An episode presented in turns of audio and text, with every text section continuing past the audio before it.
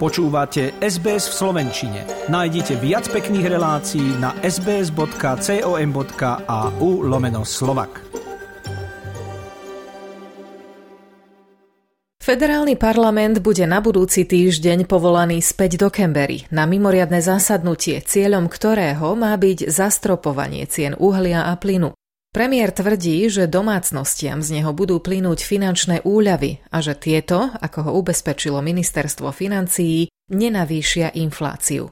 Z masívneho nárastu globálnych cien energií obvinil na jednej strane ruskú inváziu na Ukrajinu a na druhej bývalú vládu, ktorá neinvestovala do domácich energetických aktív, čím podľa neho zvýšila našu zraniteľnosť voči medzinárodným cenovým výkyvom. because of Australia not investing in enough of our own energy assets, what we have is a vulnerability to those international price movements. Potom, čo vláda v októbrovom rozpočte ohlásila predpokladaný nárast cien elektriny o 56 a plynu o 44 Anthony Albanese povedal, že to nemohol ignorovať. What it will do is put downward pressure on those increases which were envisaged. If we sat back and didn't take action, then we know that that impact would occur as was predicted by Treasury. Vláda sa preto na piatkovom online zasadnutí zaviazala poskytnúť 1,5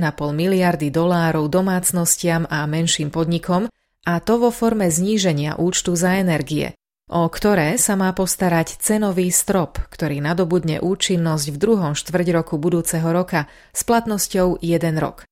Austrálsky odborový zväz rozhodnutie vlády víta. Tajomník Dan Walton pripomína, že ceny energií v niektorých prípadoch narástli o 2, 3 či 400% a bez pomoci štátu by to mnohé podniky nezvládli. People are doing it tough at the moment. Businesses are having to make hard decisions as to whether or not they keep their doors open, whether or not they continue to employ people, because the energy costs are absolutely crippling them. We've seen two, three, four hundred percent increases on gas and electricity, and we know that there was more coming down the line. Without the government stepping in and saying they're going to intervene, then we would have seen tens of thousands of workers out of work. Iní sú však kritickí a poukazujú na to, že zastropovanie cien, a teda zníženie účtov za energie, v konečnom dôsledku zvýši infláciu.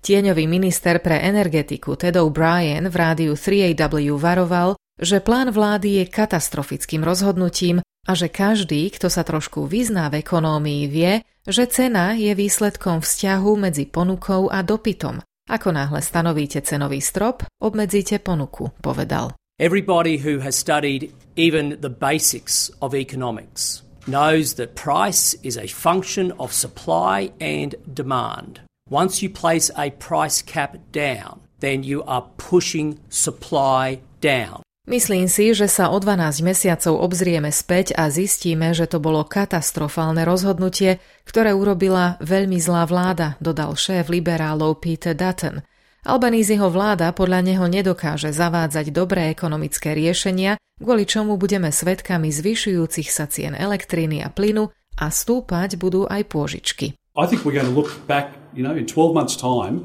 realizing that this was a catastrophic decision made by a very bad government. A government that can't get the economic calls right, and a government that is presiding over economic calls which will see electricity prices go up, gas prices go up, and a situation where their mortgages continue to go up and they will go up and up and up under Labor. V každom prípade je súčasná situácia výzvou pre obe veľké strany politického spektra, tak pre lejbristov, podľa ktorých je zníženie účtov účinnejšou pomocou ako rozdávanie hotovosti, ako aj liberálov s povesťou zdravej hospodárskej politiky, Politológ dr. Zarek Gazarian z Monašskej univerzity pre Sky News povedal, že koalícia by zo súčasnej nelichotivej situácie mohla vyťažiť, keďže sa v otázkach hospodárskej politiky cíti dobre.